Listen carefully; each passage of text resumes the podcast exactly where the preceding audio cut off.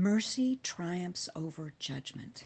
In this day and age, when cruelty is on the rise and hideous acts are perpetrated daily, it's difficult to find examples of mercy.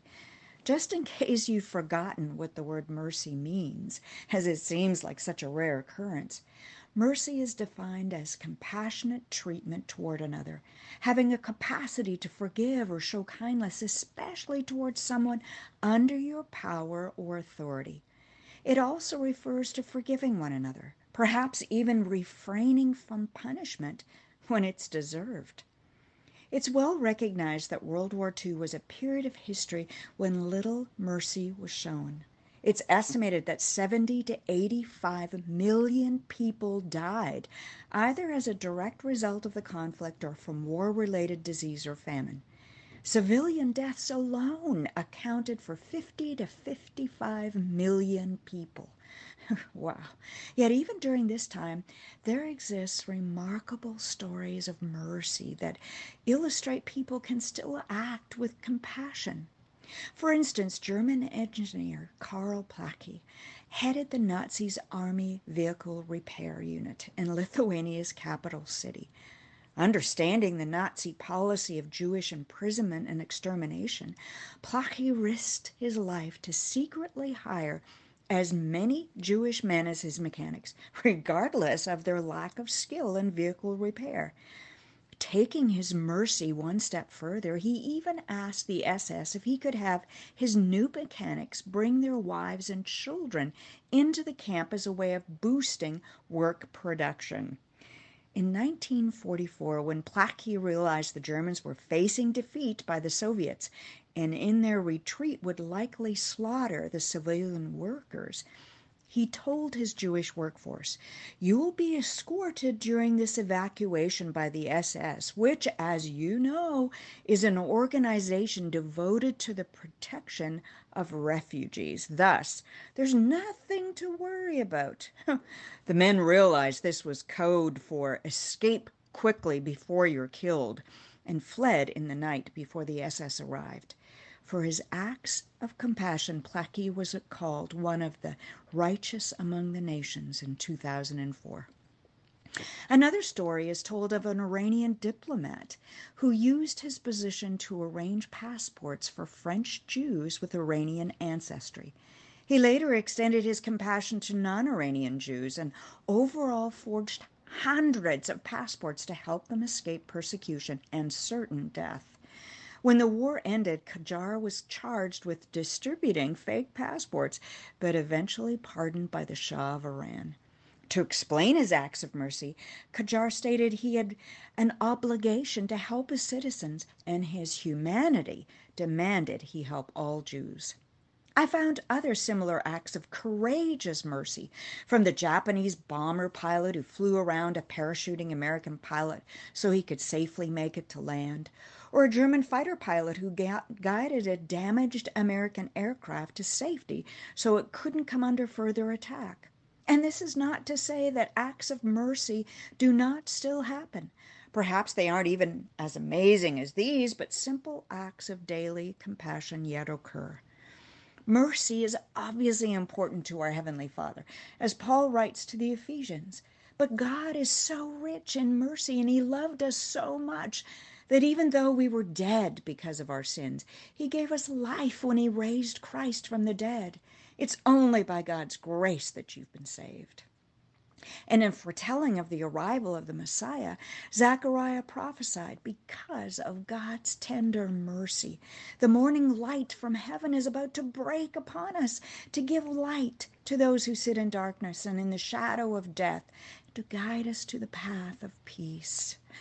Repeatedly, people cried out to Jesus for mercy for themselves or their loved ones, and he graciously bestowed it upon them in healing the two blind men, in healing the Gentile woman's tormented daughter, in healing the demon possessed young boy, and so many others.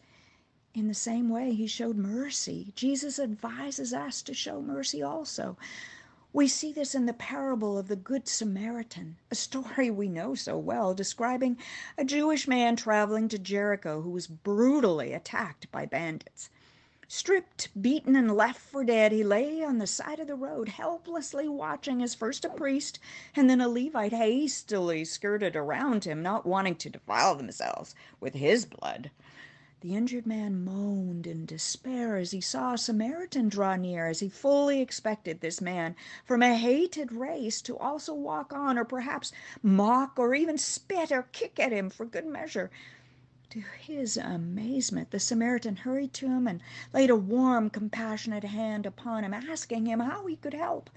The Samaritan hastened to place the man on his donkey and carry him to an inn where he generously paid for all of his medical care. In telling the story to his spellbound listeners, he asked this question Which of these three would you say was a neighbor to the man who was attacked by bandits? Perhaps not wanting to identify the Samaritan by name, the religious leader replied, The one who showed him mercy. Jesus readily agreed, further driving his point home, said, Now go and do the same. Mercy Jesus teaches this time and again. In Matthew 5 7, in the midst of the Sermon on the Mount known as the Beatitudes, Jesus explains that God blesses those whose hearts are merciful, for they will be shown mercy. He goes on to teach how they can do this. Love your enemies, do good to them, lend to them without expecting to be repaid. Then your reward from heaven will be very great, and you will truly be acting as children of the Most High, for He is kind to those who are unthankful and wicked. You must be compassionate just as your Father is compassionate. Jesus taught this clearly in his prodigal son parable. Here was a young man who didn't deserve mercy. Disrespecting his father, he demanded his share of inheritance and took off with these riches to spend them foolishly on every known vice. Once his money was spent, the young man found himself destitute and alone, slopping pigs for a living and forced to eat from their trough to appease his hunger. Finally, he realized his foolishness and repented of his sins, determining to return to his father and beg forgiveness.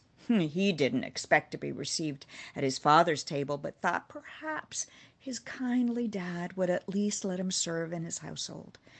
To his astonishment, while still a long way off, he saw his father running toward him, and when he caught up to him, his dad threw his arms around him in a comforting, welcoming embrace. The young man no sooner begged forgiveness than his father covered his bony shoulders with a thick, warm robe and his blistered feet with sandals. He even slipped a family ring back on his finger. Mercy. The older brother in the story wanted none of it, and perhaps Peter felt this way when he asked Jesus, Lord, how often should I forgive someone who sins against me? Perhaps his brother or one of the other disciples had irritated him one too many times, and Peter's mercy meter was on zero. Jesus must have smiled patiently as he taught the parable of the unforgiving debtor, describing a man whose master ordered that he repay the million dollars he'd borrowed. Unable to return such a large sum, the man and his family faced immediate imprisonment. In despair, the man begged for an extension. In an amazing show of compassion, the master forgave the sobbing man completely of his debt. Tragically, the man didn't learn from this incredible act of kindness and mercy, but when he spotted a fellow who owed him a mere thousand dollars, grabbed him by the collar and demanded immediate repayment. When this man uttered the same words, Have patience with me and I'll repay you, the cruel man refused to listen and had him thrown in jail. Upon hearing what had occurred, the king ordered the arrest of the cold hearted man. You evil servant, I forgave you that tremendous debt because you pleaded with me. Shouldn't you have mercy on your fellow servant just as I had mercy on you? And he threw him into prison until his entire debt was paid. Jesus' moral that's what my Heavenly Father will do to you if you refuse to forgive your brothers and sisters from your heart. James, the brother of Jesus, echoes this admonition in his letter to the churches. So, whatever you say or whatever you do, remember that you will be judged by the law that sets you free. There will be no mercy for those who have not shown mercy to others. But if you have been merciful, God will be merciful when he judges you. Jude, another half brother of Jesus, also taught on mercy. You must show mercy to those whose faith is wavering. Rescue others by snatching them from the flames of judgment. Show mercy to still others, but do so with great caution, hating the sins that contaminate their lives. Mercy welcomes, mercy restores, mercy loves, mercy forgives, whereas judgment isolates, judgment ostracizes, judgment disdains. The older brother showed this when he refused to attend his father's celebration. The debtor showed this when he refused to have compassion on another. The Pharisees showed this when they sneered at the guests redeemed tax collector Matthew invited to his home for dinner. Why does your teacher eat with such scum? They asked. To them, Jesus said, Learn the meaning of this scripture. I want you to show mercy, not offer sacrifices. This brings James' instruction into stark focus.